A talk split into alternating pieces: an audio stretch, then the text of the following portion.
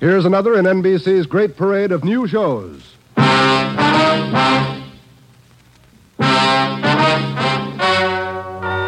Ladies and gentlemen, the story you are about to hear is true. Only the names have been changed to protect the innocent. NBC brings you Dragnet.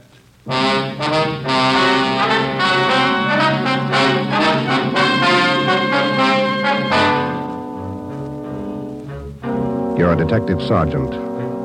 You're assigned to homicide. A mad killer is loose in the city. In every instance, he leaves the murder weapon behind. There are no fingerprints, no clues to the killer's identity. Your job, get him. Dragnet, the documented drama of an actual crime, investigated and solved by the men who unrelentingly stand watch on the security of your home, your family, and your life. For the next 30 minutes, in cooperation with the Los Angeles Police Department, you will travel step by step on the side of the law through an actual case from official police files. From beginning to end, from crime to punishment, Dragnet is the story of your police force in action. It was Tuesday, June 3rd. It was warm in Los Angeles. We were working the day watch out of homicide. My partner's Ben Romero. The boss is Ed Backstrand, chief of detectives. My name's Friday. I was off duty reporting back in on an emergency call. It was 3:57 a.m. when I got to the basement of the city hall, the carpool. Let's go, Friday.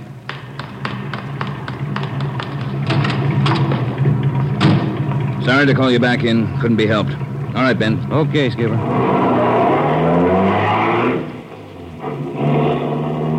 What's up, Ed? Double murder. When? I don't know. Found out about it oh, 40 minutes ago. You got any ideas? Roughly same M.O. Was that 6413 Norwich, Skipper? No, 6430. What do you mean, the same MO? Same guy. Brickbat killer. How many does this make? Counting tonight, four. We got anything at all? Uh, smudged fingerprint we can't even classify. Sounds like a smart operator. We gotta get him. If we have to shake down the city from one end to the other. Big job, Skipper. Big killer.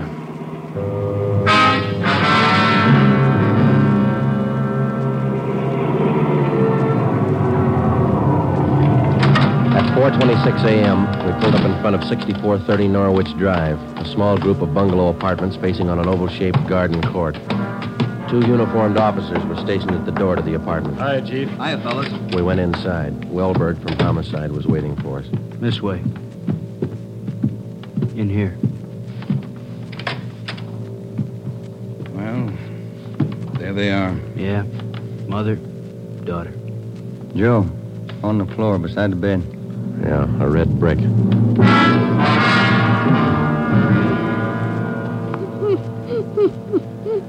Miss Hafters, we know how you must feel about all this, but would you please try to answer a few more questions for us?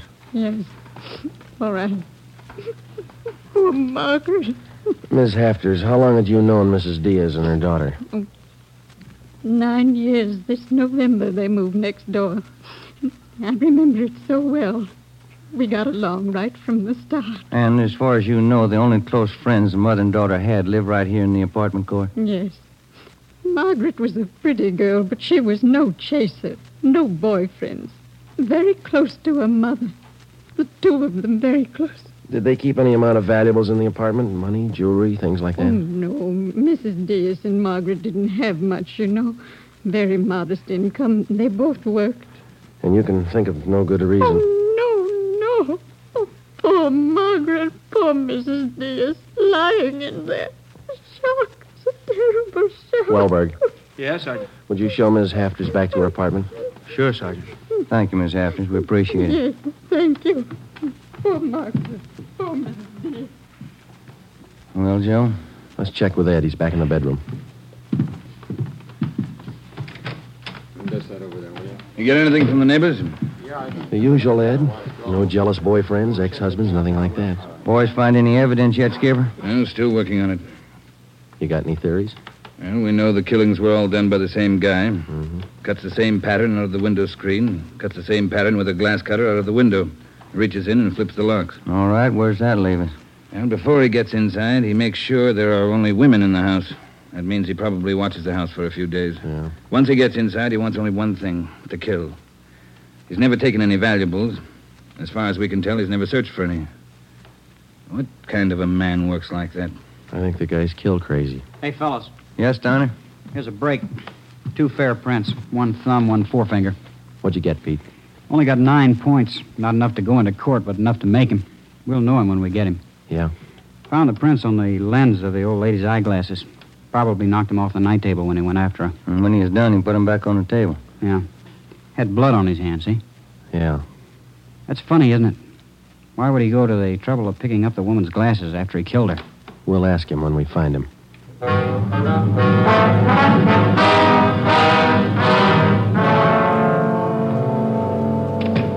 Hi, Ben. Joe, might have something for you. We can use it, Lee. Hold it just a minute. Yeah. Crime Lab, Jones. Yeah. Yeah, all right. I'll tell him. Right, Ed. Backstrand. If you're through checking the victim's clothes by 8 o'clock, you can knock off for sleep until noon. What if we're not through? Take it up with the chaplain. Here's what I wanted to show you. Over here. A couple of casts. Bare footprint. That's right. Those from the Diaz place? Found him outside the dining room window in the flower bed. Take a look. Mm-hmm. Good cast. Size nine. Uh, Ten. Missing toe there, huh? Left foot, first toe. That's lucky. Well, then the guy took his shoes off before he went in that house. That's the way it looks. You leave any other prints, Lee? Three with the shoes on. Here they are. Here. Yeah. How would you say the guy is built, Lee? Oh, from the impression, pretty heavy man. There's no full length of stride, or I might give you an idea of his height. How about the bricks, Lee? Here they are, all three of them. Used this one in the first murder, this one in the second, this one last night. Leaves them around like calling cards, and there's no way to check them. You'll never get a fingerprint off a common red brick like this, Ben. Surface is too rough. Well, we got an idea of his weight. We know that the first toe's missing from his left foot. That's something. The one we had yesterday. We can check that missing toe in the amputation file, Joe. Yeah. Well, we better get back. Pete ought to have those prints ready, too. Thanks a lot, Lee. Okay, fellas. Say, they post the bodies yet? Yeah, they're doing it now. Same as the first two. The brain? Concussion, hemorrhage. They didn't have a chance. Hold it a minute. Crime Lab Jones. Sure, just a minute. Either one of you fellas. I'll get it, Joe. Okay. Yeah, Romero. Yeah. Good, we'll be right over. They got a make on those two fingerprints.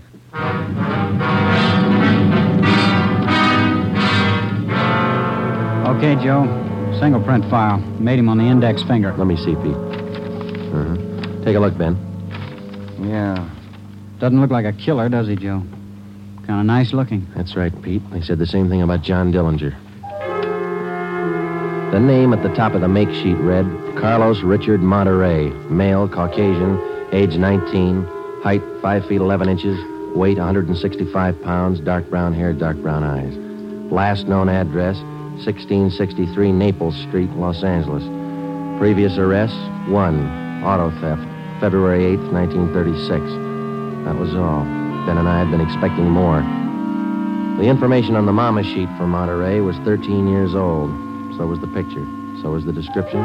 So was the address. In 13 years, a man can change in a thousand ways. So can his habits, his appearance, his address. In 13 years, everything can change except two things a man's fingerprints and a physical deformity.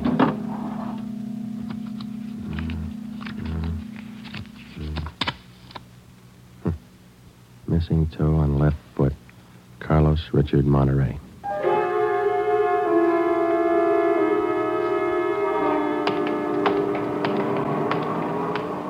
Here it is, Joe. 1663 Naples. Yeah, come on.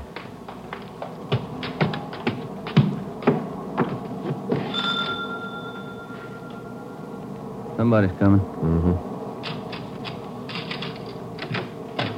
Yes? What is it? We're police officers. We'd like to ask you a few questions. Oh, yes.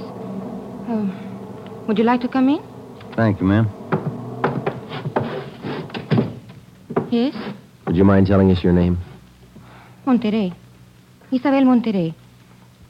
What is it you want? You're married? Yes. My husband is Francisco Monterey.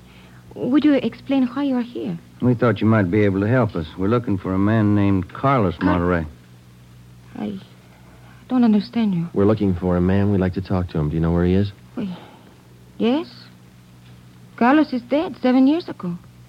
He's dead, my husband told me. And does your husband know Carlos, or did he know him?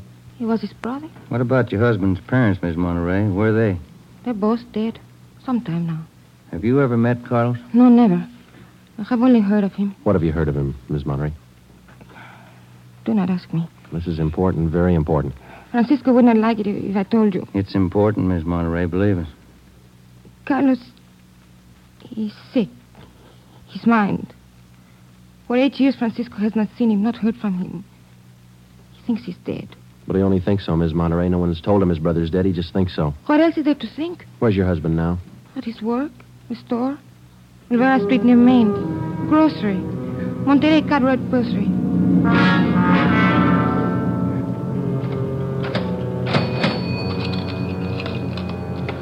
Here's your change.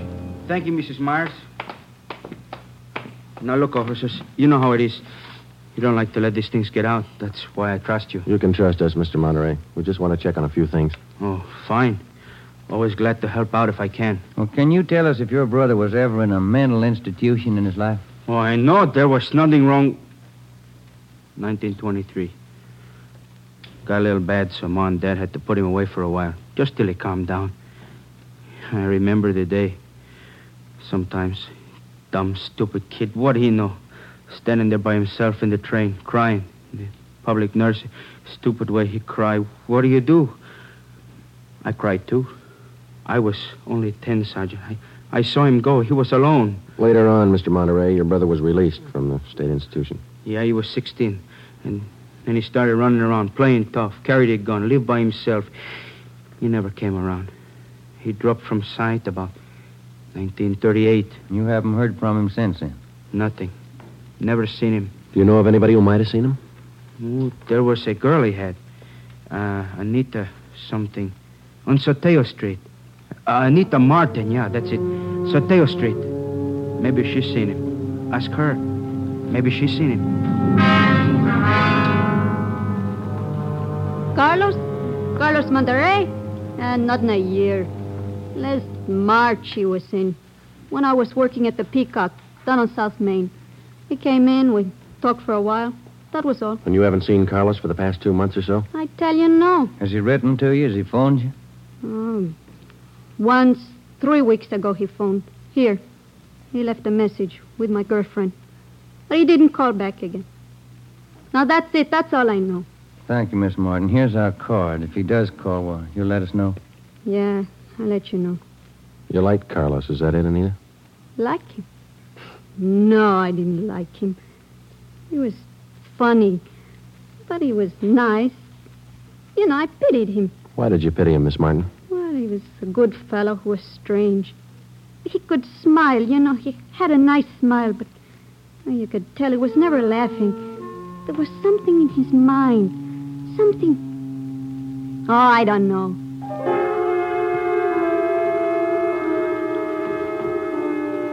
At least a year, closer to two, I haven't seen Carlos. No letters, not a card, nothing.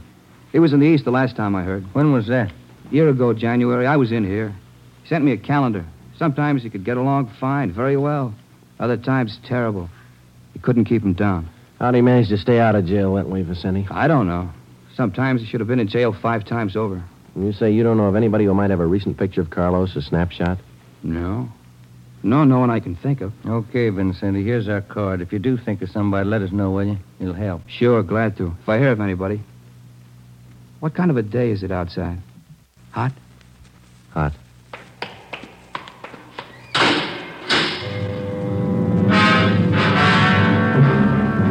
By five o'clock that afternoon, Ben and I were certain of one thing. Carlos Monterey was in the city of Los Angeles, somewhere.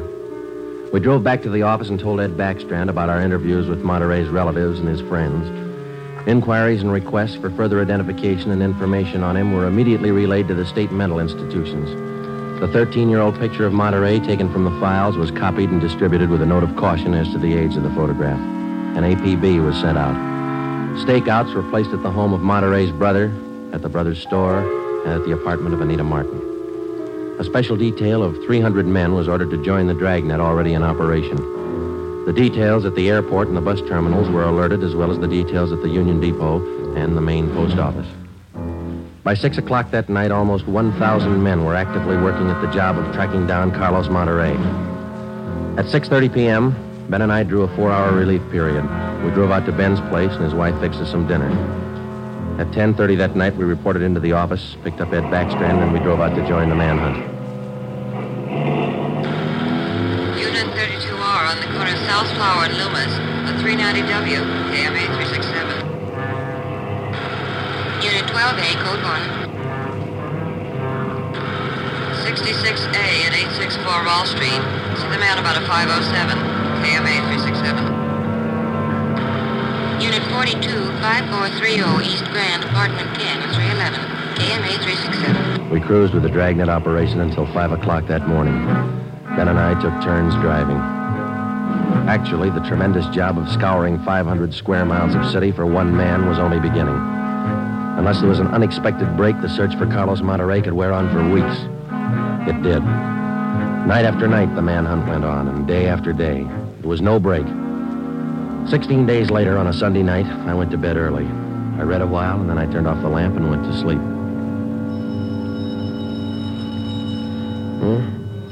Hmm? Hello? Friday talking. Sorry, Joe. Get in here as fast as you can. Hmm? What's the matter?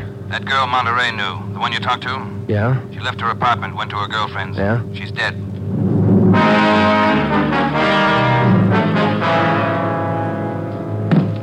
There it is. Ordinary red brick. Found it by the body. How long's she been dead, Skipper? Well, she was seen alive about an hour and a half ago. Got three bare footprints, good length of stride. Found them down in the lot beside the house. What do they look like? Same guy. First toe missing from the left foot. The same weight impression. Should be about five foot eleven. That checks out with what you got, doesn't it? All right, so it's the same guy. What about those shoes we found, Lee? Yeah, they correspond. They were impregnated with foreign matter. What'd you find? Particles of lettuce leaf, dry onion skin, traces of red cabbage. Maybe a vegetable counter. Maybe. What about the city wholesale market down on Front Street? What about any market in Los Angeles? No, Lee, that wholesale market is big enough to hide anybody. Hundreds of transients work in there. Some of them even sleep there. For a guy like Monterey, it'd be perfect. That's a fair guess. Check it when it opens. They open at 2 a.m. 2.30 now. All right, get back to the office and pick up as many extra men as you need. Get down there right away. Okay, Ed. Now, you know he's a rough one, so watch it. On Monday, June 23rd, at 2 minutes past 3 a.m., we pulled up at the city wholesale produce market. With the exception of 54 police officers in plain clothes who mingled with the buyers and sellers, business went along as usual. The market itself covered almost three square blocks in the lower part of the downtown area. It was divided off into hundreds of individual stalls by flimsy wooden partitions. To make the search even tougher, the place was crowded. For the first 45 minutes, we had the men circulate at random through the crowd on the chance that one of them might spot Carlos Monterey from the 13 year old picture.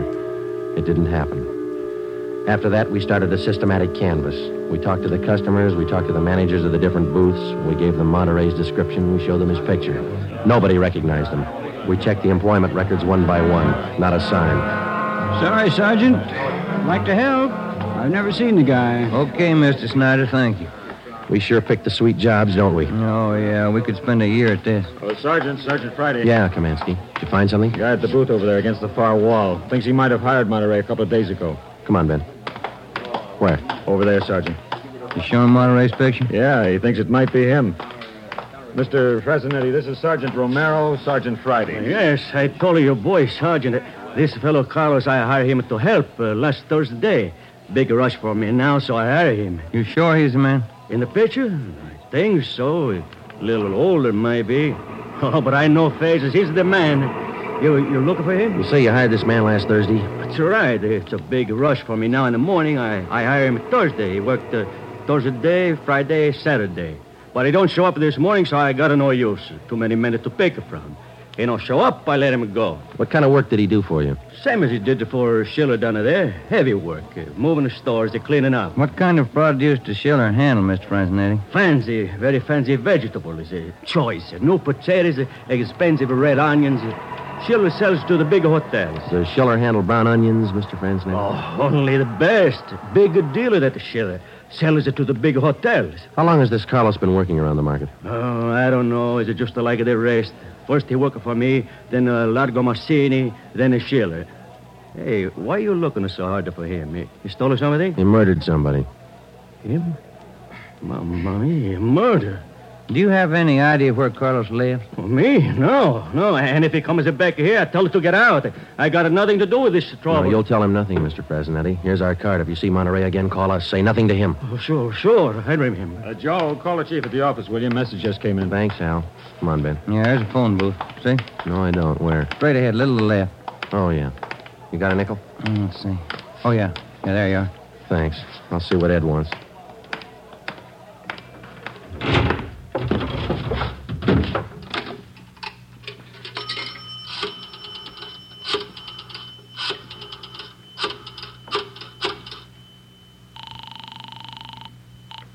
City Hall. 2511. 2511. Chief of Detectives Office, Hannon. Hi, Mike. Ed there? Ed, take it on extension two, will you? Backstrand talking. Friday, Ed. Move fast on this one, Joe. What's up? Main post office. Carlos Monterey picked up a letter le- there less than five minutes ago.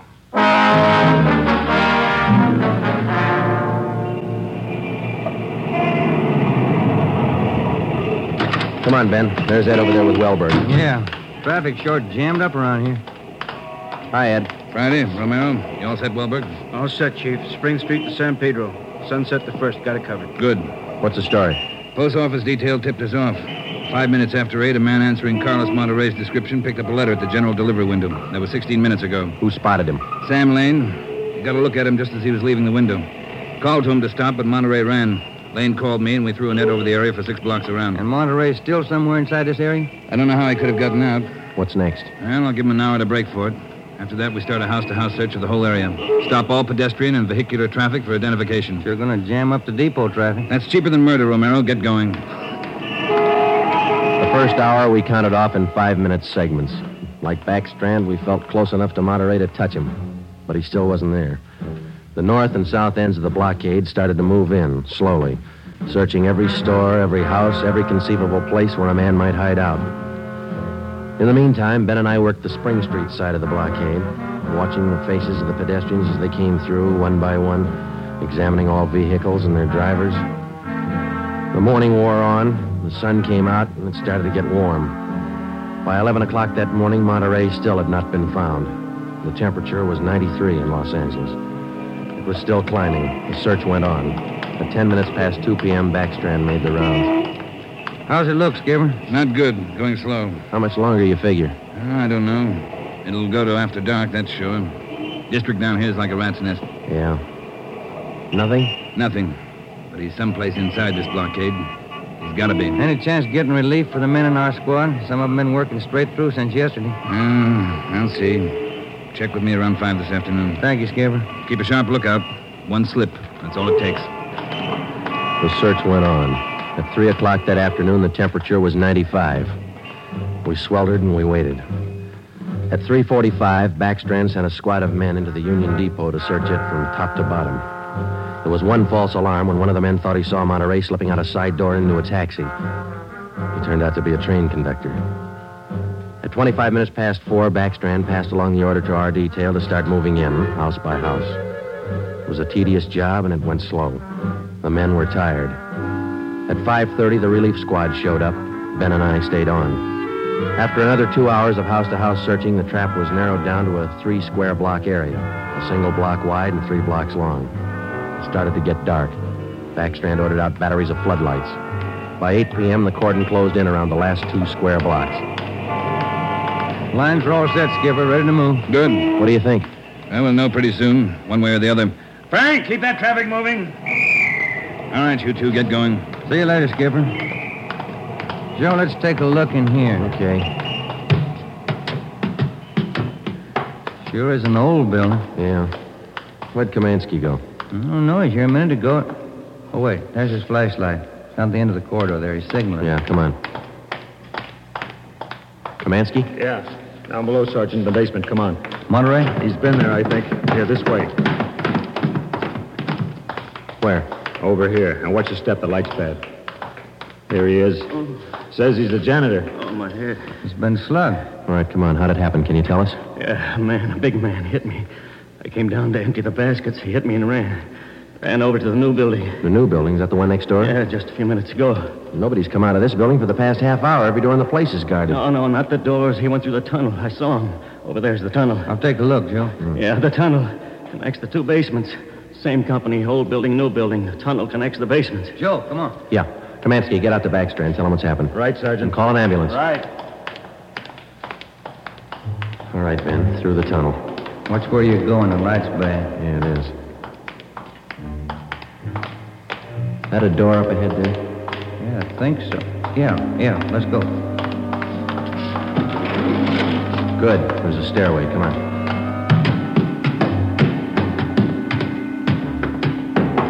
Watch the doors. Joe, the elevator. They're both on the third floor. Let's head for the stairs. Ben, come on.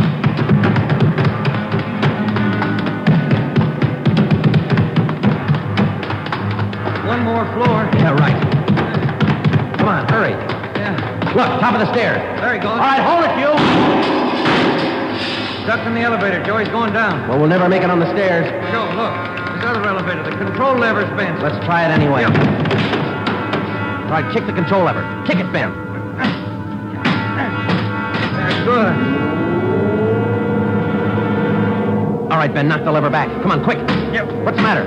Joe, it's jammed. We're going past. All right, let's kick it. Here. There, that does it. Can you reach the door control? Wait just a minute. I'll see. Yeah. Okay. Well, he's still in the building. Both elevators are here now. Yeah. Down the hall, Ben. The office on the left, I think. Yeah. Okay, here we are. All right, keep clear of the door. All right, Monterey, put on that gun and come on out. I'll kill you!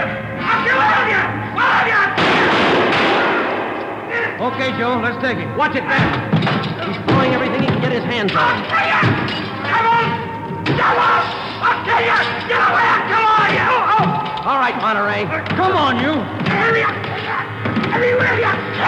Kill you! Okay, Ben, take him. Yep. um, Oh!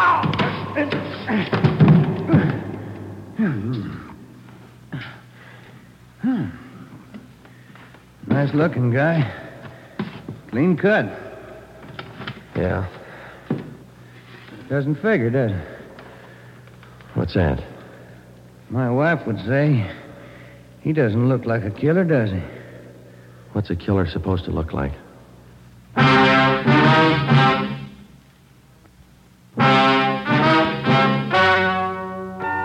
The story you have just heard is true. Only the names were changed to protect the innocent. Carlos Monterey was examined by five different psychiatrists appointed by the Superior Court and was found to be sane. He was tried and convicted of murder in the first degree. He was executed in the lethal gas chamber at the state penitentiary.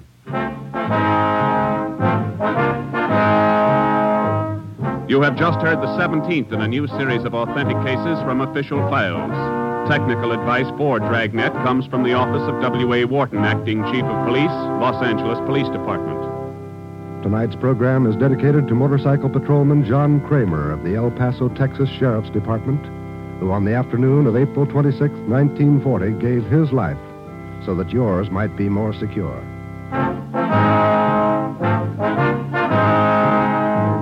Dragnet came to you from Los Angeles. Your tune for the stars on NBC.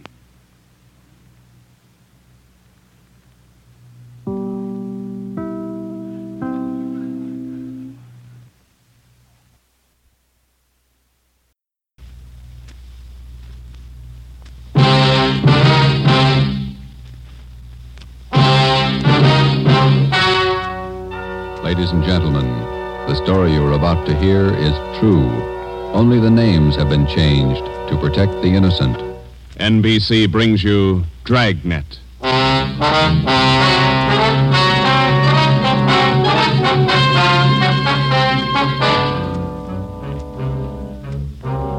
You're a detective sergeant. You're assigned to burglary detail. A gang of hijackers has started to work in your city. Truckloads of valuable merchandise have vanished. The thieves are clever, seem to have a foolproof system. Your job, find them. Dragnet, the documented drama of an actual crime, investigated and solved by the men who unrelentingly stand watch on the security of your home, your family, and your life. For the next 30 minutes, in cooperation with the Los Angeles Police Department, you will travel step by step on the side of the law through an actual case from official police files. From beginning to end, from crime to punishment, Dragnet is the story of your police force in action. It was Thursday, March 6th. It was windy in Los Angeles. We were working the night watch out of burglary detail. My partner's Ben Romero. The boss is Ed Backstrand, chief of detectives. My name's Friday. I was on the way back from the record bureau, and it was 5:35 a.m. when I got to room 2A, interrogation room. Read this to him, Ben. Yeah. 2,600 dozen nylon stockings, 45 bolts of silk, 58 cases imported perfume. Where are you dumping this stuff, Laval? That's what we want to know. I told you the truth. I have nothing to do with it. I don't know anything about it. What was this stolen waybill doing in the cab of your truck? How many times do I have to tell you? I don't know. Your fingerprints are all over it. You must have carried it there. I didn't carry it there. Somebody's out to frame me. How many in the hijack gang, Lavelle? I'm not in a hijack game. I told you I don't know. When are you going to let me go? Who's the head of the gang? I don't know any head of the gang. I want to get out of here. You're covering for somebody. I'm not covering for anybody. You take the rap for all this, you're going to have a beard down to your knees by the time you get out. I'm not taking any rap. Then let's have it. Oh, I'm tired. $42,000 worth. You know who took it, you know where it is. They could have disappeared anywhere on their way from the east to the, the thousand places. Nothing was missing from those shipments when they came in on the train. Everything was there when they were unloaded at the warehouse. Then I don't know. I don't know. Every dollar's worth was accounted for when it was loaded on the truck. Well, where is it now? I'm tired. We've been here all night. All right, let me. Lavelle, let me read it for you again. Oh. 2,600 dozen nylon stockings, 45 bolts of silk, 58 cases imported perfume. And you're trying to tell us somebody hijacked all that from the trucks without you knowing it? The trucks were loaded at the warehouse. We went out to eat. We came back, got in the trucks, delivered the stuff, and that's all I know. And while you were out eating, the receipts for the load disappeared, too. Is that right, Lavelle? I don't know where the waybills are. The shipping clerk, that's his job. We talked to him. He says one of you could have taken the waybill. Well, then he's lying. I didn't take him. Then what was this waybill doing in the cab of your truck? I told you, I don't know. Somebody's trying to frame me. Why? I don't know. Somebody, I don't know why. Then you better come up with an answer, mister. Look, I'm tired. We've been here since 6 o'clock last night. We're all tired. Who are you covering for? What are you trying to build? Any of that coffee left, Ben? It's cold. That's all right. You want some, Laval? No.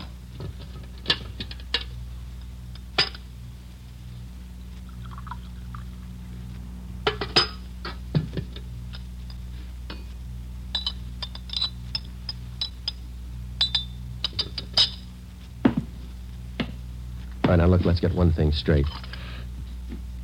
We've been here all night. We can be here all day, tomorrow, the day after that, and the day after that. Yeah. We got enough to make you on this. You know that. And we're going to stay with you to tell us the truth. Everything. I've told you all I'm going to tell you. If we stay here for six months, you got it all. This your home phone, Hillside 8321. Mm, That's right, 8321. What time's your wife get up, Lavelle? What do you mean? Ben, get an outside line. Yeah. You're not going to call my home. That's Hillside 8321, Ben. Outside, please. Don't do that. Don't. Not my wife. Please. All right. Ask the questions again. This time I'll give you the answers. Thomas Laval was 38 years old. He was a well respected man in his community. Sometimes it's like that. You can question a man for hours and he'll never give you any information.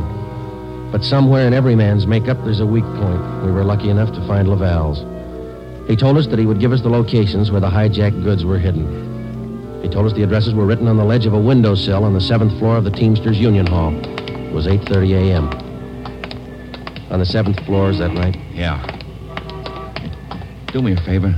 Don't make it too big. Well, look, we have to walk through the hiring hall before we get to the elevators in the back. Yeah? These handcuffs. They'll see them, all the guys in the hall. They know me. Can't you take them off my wrists? till we get in the elevator? Sorry, Lavelle. Well, I won't try anything, but don't make me walk in front of him with these on. Sorry. Just till we get in the elevator. Can't you do that? I, I don't want the guys to see me. Well, here's my overcoat, Lavelle. I'll drape it over your hands here, and they won't see the cuffs. There you are. Come on.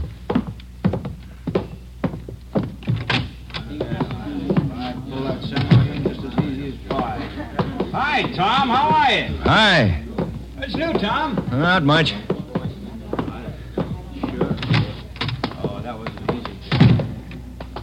Let's take the elevator. Yeah.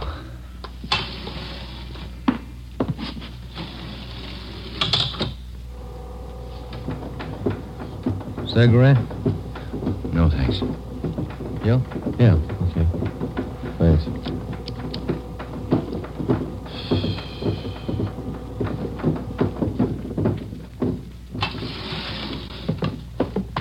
It's down this way. Uh, Let me show you. To the left.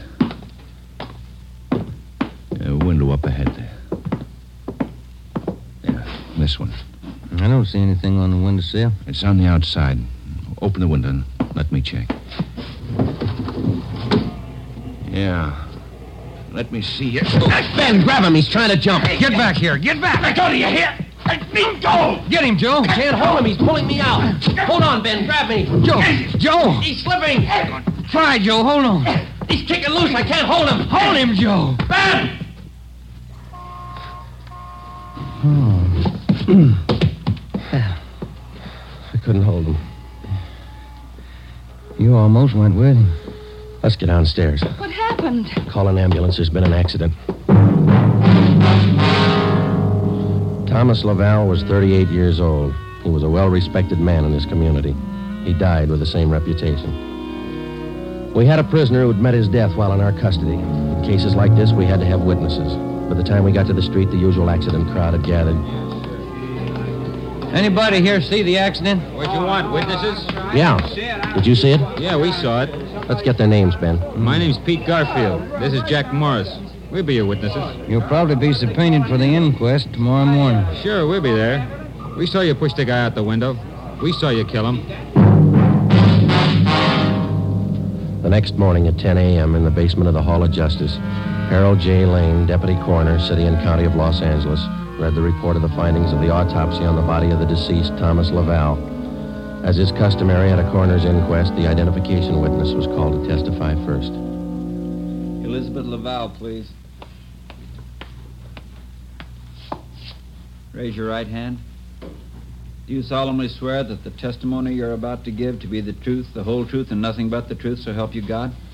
Yes. Be seated. State your name. Elizabeth Laval, What is your address? 1216 East Camarillo Drive. What is your occupation? I'm a housewife, What is your relation to the deceased? his wife. Have you viewed the body of the deceased in this office? Yes, Who was the deceased? husband. Thomas Laval. Is there anything further you wish to add? Thank you. Step down, please. Joseph Friday. Raise your right hand. Do you solemnly swear that the testimony you're about to give to be the truth, the whole truth, and nothing but the truth, so help you God? I do. Be seated.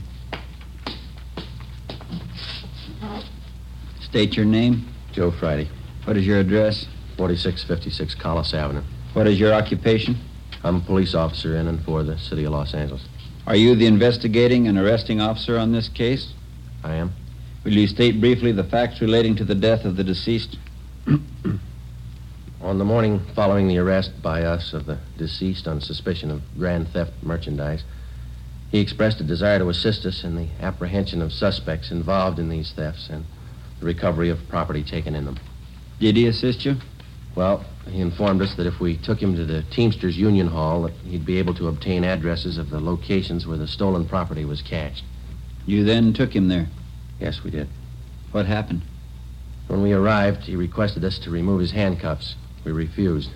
The deceased then informed us that the addresses were written on a window ledge on the seventh floor. When we arrived at the window, under the pretense of searching for the addresses, he threw himself over the ledge. I grabbed his left leg to restrain him, but he kicked loose.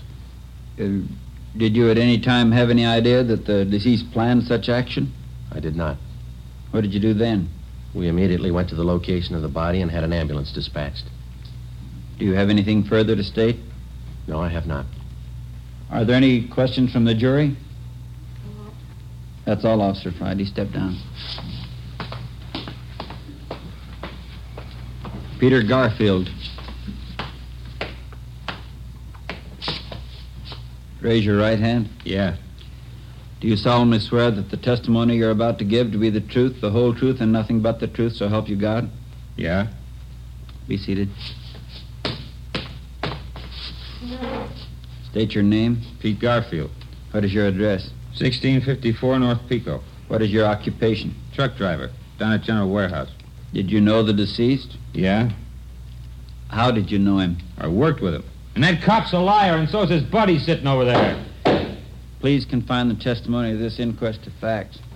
Were you present at the time the deceased met his death? I told you I was. And those two cops pushed Tom out of the window. Where were you at the time the deceased was pushed or jumped from the window? Jack and I just left the Union Hall. We were going out the front door when it happened.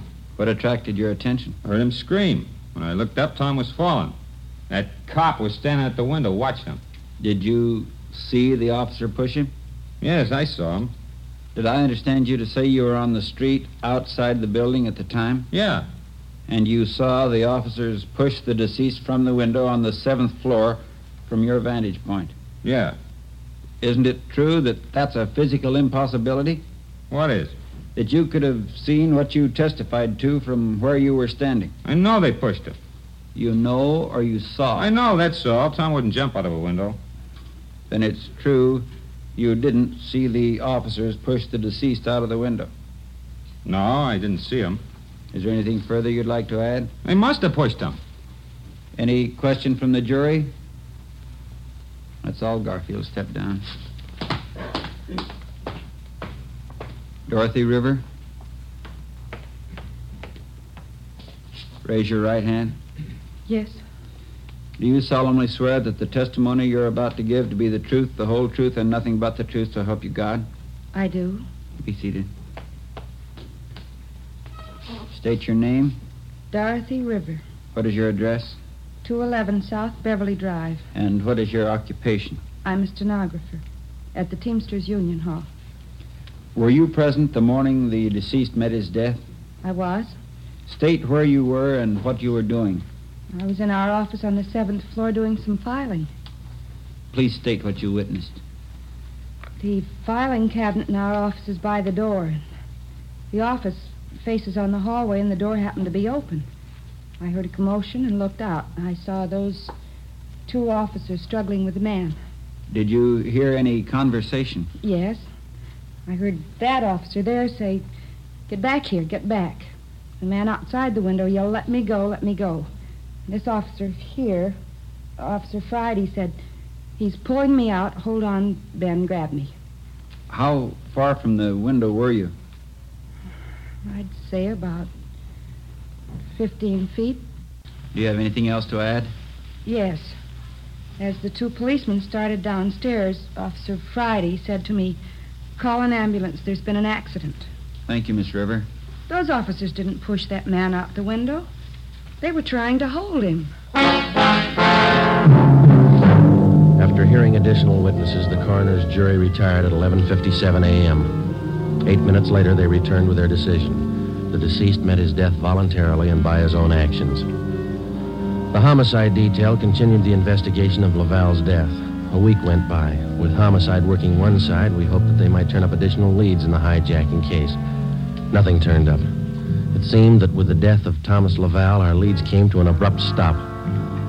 On Tuesday morning, March 16th at 9 a.m., we got a call from Chief of Detectives Ed Backstrand. Now, once more, what about the way bills on these shipments? You checked them? Everything we could. Talk to everybody and handle them. And talk to him some more. $42,000 in merchandise doesn't just disappear. Now, who's the last one to handle those way bills? The warehouse shipping clerk. The bills were signed and stamped. Two hours after he filed them in his desk, they disappeared. What about the truck drivers? You checked them out? Talked to all of them. Nothing so far. Nothing was missing from those shipments until they left the warehouse, is that right? Yeah. And somewhere in between the warehouse and the delivery points, $42,000 worth of goods disappeared. Somebody's got to be hijacking those loads. We know that, but how do we get to it? Maybe they're working alone. Maybe they're working with the truck drivers. It's one or the other. It's got to be. We just hadn't lost Laval. Well, you lost him. That doesn't close the case. You got a suggestion? Yeah, I got a suggestion. Crack it.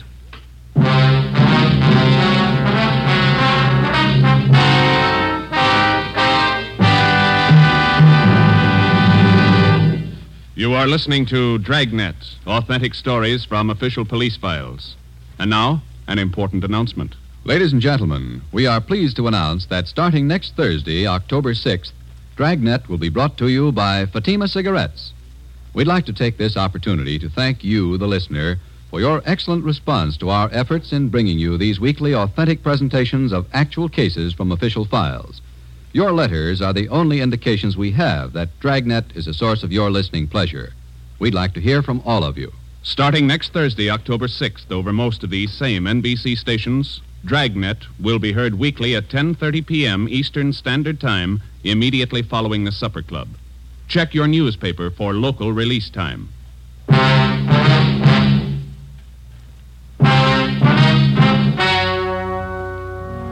We stayed on the job. Another week went by. No leads. We spent so much time at the general warehouse where the merchandise disappeared that we almost got to be a part of the crew. We got to know everybody. We made frequent visits to the Teamsters Union Hall, but got us nothing.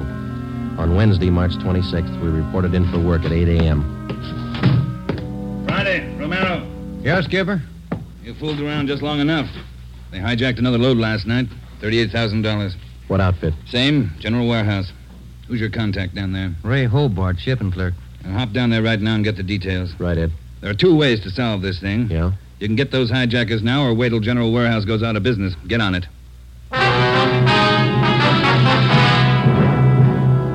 Hobart, who was the shipping clerk on duty last night? I was uh, working for Siggy, Siegelmeister.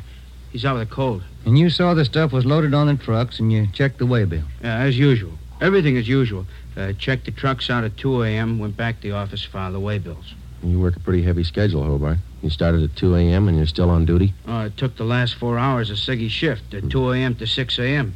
He had a cold. I was back here at 10 this morning to start my own shift. When did you find out the way bills were missing on that shipment last night? Uh, just before I went off. Maybe uh, half past five, quarter to six. Well, how about the truck drivers who handled that load, Hobart? You got them? Uh, let's see. I got it right here. Okay. Uh, here you go, Sergeant. Uh, Jack Morris and Pete Garfield. Jack Morris and Pete Garfield were brought in for questioning. We double checked with homicide and found that their reports on Morris and Garfield tallied with ours.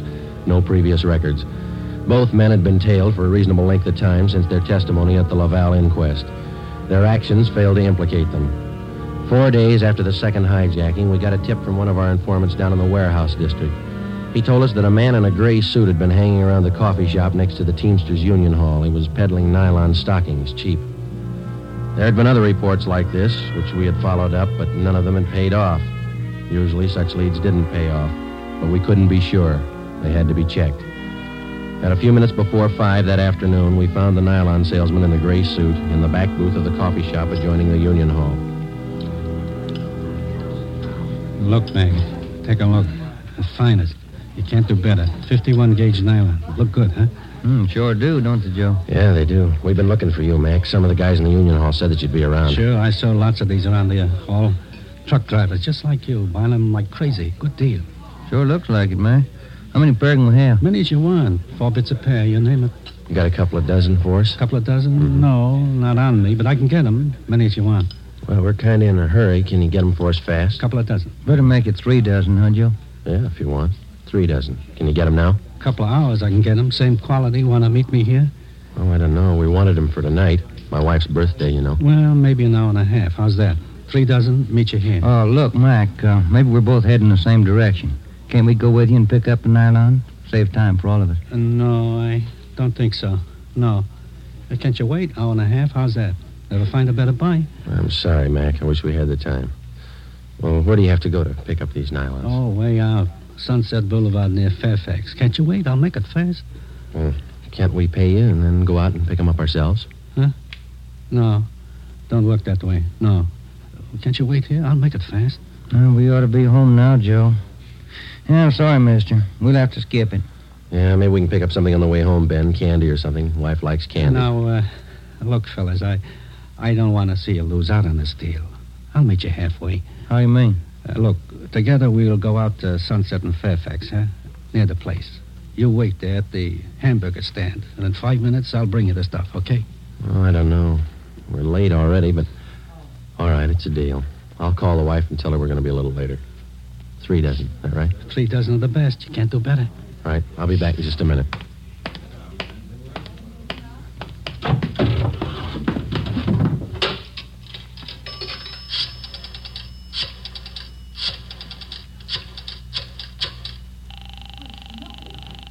Two five three.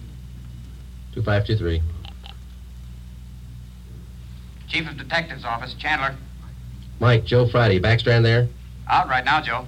Well, then do me a favor, Chandler. Make it fast. Get a couple of men out to Sunset and Fairfax as fast as you can. Tell them to watch for Ben and me. You got that? Yeah, what else?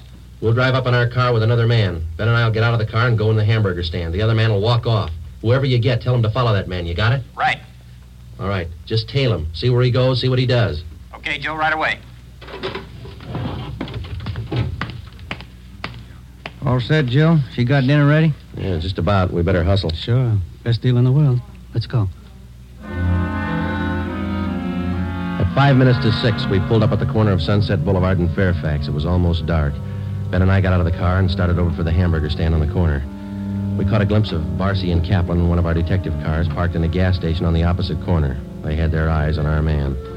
When the traffic signals changed, the man crossed the street and headed down Fairfax. Barcy and Kaplan waited a minute and then they took off after him. He turned at the next corner and disappeared from sight. Ben and I ordered a cup of coffee and we sat down to wait. At half past six, we were still waiting. At five minutes to seven, I went across the street to the drugstore and called the office. Barcy and Kaplan hadn't been heard from. Their car, 105K, was not acknowledging calls. I had my call switched from communications to Backstrand's office. Well, they lost him Friday. I don't know how they lost him, but they lost him. Well, who's out there now? Sullivan and Whitney took a detail out there. They're combing the neighborhood right now. Well, how did it happen? A man just doesn't disappear into thin air. That's what I keep telling you about that stuff that's been hijacked. The search for the nylon salesman went on all that night and most of the next day. From his description, we ran a make on him. No previous record. He had disappeared completely. We were right back where we'd started from. The only thing we could do was to start backtracking, re-questioning the people at General Warehouse, the truck drivers, the shipping clerks. We kept a close check on Garfield and Morris, and, and we went back to the only possible lead still remaining, Mrs. Laval. She could tell us nothing more than we already knew. When we left her, we started on the neighbors for the second time around. For the rest of the day, we canvassed the immediate neighborhood. We got as many opinions of the Lavals as they had neighbors. At 3.30 that afternoon, we visited with Miss Gertrude Langster, a 50-year-old maiden lady who lived almost directly across the street from the Laval house. She'd been out of town the first time we covered the neighborhood. The old saying goes, Sergeant, there's no fool like an old fool. Oh, say, if I told you the chances I had when I was a girl. Yeah, but we Oh, just not truck drivers like that Laval man, God rest his soul. But fine, wealthy men, Well, would bankers, lawyers. Templeton Grant, you remember him? No, Pickford. ma'am. Mm. I was engaged to him once. Butterfly waist. That's what he used to call me. Well, Miss- I was slim in those days. Would you like to see some pictures of me as a girl? No, no, thank you, ma'am. We'd just like to ask you a few questions, that's all. Could you tell us if the Lavals had many visitors to their house in the past six months or so? Oh, my, no. Funniest thing, I am the nosy type, Sergeant. I like to know everything that goes on around my neighborhood, and you can take my word for it, the Lavals never had visitors. You know, Sergeant Friday, you remind me of a young man I used to be engaged to just a few years ago. He looked so- Langston. Now, would you tell us, please, uh, did you have any reason to think that there was something a little out of the ordinary about the Laval? Oh, little out of the ordinary, he says, but my dear man, yes. Here he was, a truck driver, and there she was with a home furnished like the Astors. Why, I even used to see him cart some of the things home in that car of his beautiful things rugs and glassware, bolts of fabric. Oh, gorgeous. And he'd bring these things home after work. Is that it, Miss oh, Langston? Anytime, anytime, day or night, weekends, anytime. Mm-hmm. After four, Joe, we better call office. Yeah. Now, are you sure of all that you've told us, Miss Langster? oh, Sure. Oh, my dear man, of course I'm sure I watched him week after week. Well, Thank well, you. uh, won't you stay for a cup of tea? I'll have Josephine fix it. Josephine? No, thank you, ma'am. Well, then, uh, perhaps a glass of sherry? Thank you, no. But there is something. Yes? I wonder if we could use your phone, please. Oh, uh, yes. In the hall, next to the umbrella stand. Thank you, ma'am.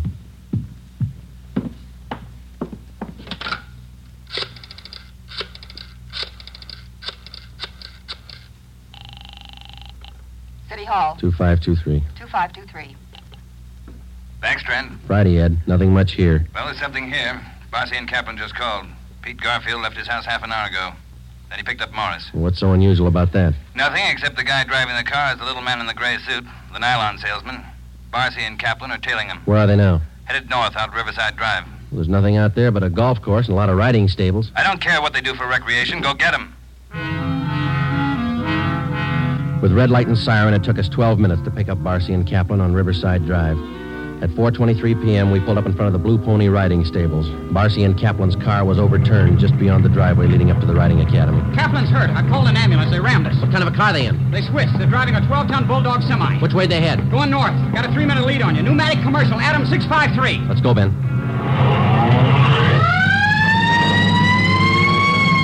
Can you see him, Joe? No, not yet. Watch that crossing. Up ahead, Joe. That's a semi. Can you read it? Wait a minute. Adam 653, that's them. Took a right on Lancashire. Don't lose them. They're pushing that semi too hard. Look at that trailer sway. They'll have to stay on Lancashire. They're going too fast to turn now. Traffic's closing in up ahead of them. They better not turn. That's what they're doing. Look at that trailer whip. They're going over. Into that storefront.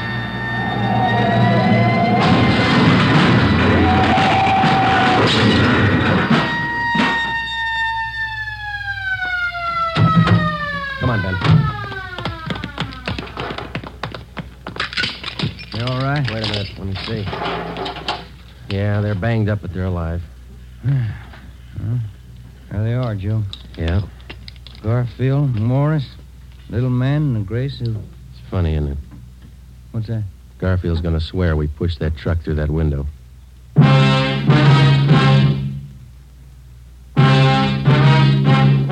The story you have just heard is true. Only the names were changed to protect the innocent. Peter Garfield, Jack Morris, and John Dolfo, the stocking salesman, were hospitalized and later brought to trial. They were convicted on charges of grand theft and received sentences as prescribed by law. They are now serving their terms in the state penitentiary. You have just heard the 18th in a new series of authentic cases from official files. Technical advice for Dragnet comes from the Office of Acting Chief of Police W.A. Wharton, Los Angeles Police Department. Tonight's program is dedicated to motorcycle officer Elmer Forsman of the Fresno, California Police Department, who on the afternoon of October 6, 1946, gave his life so that yours might be more secure. Remember, starting next Thursday night, October 6th, Fatima Cigarettes invite you to listen to Dragnet immediately following the supper club. That's 10:30 p.m. Eastern Standard Time over most of these same NBC stations. Check your newspaper for local release time. Dragnet came to you from Los Angeles. Judy Canova joins the star lineup of Saturday shows tonight on NBC.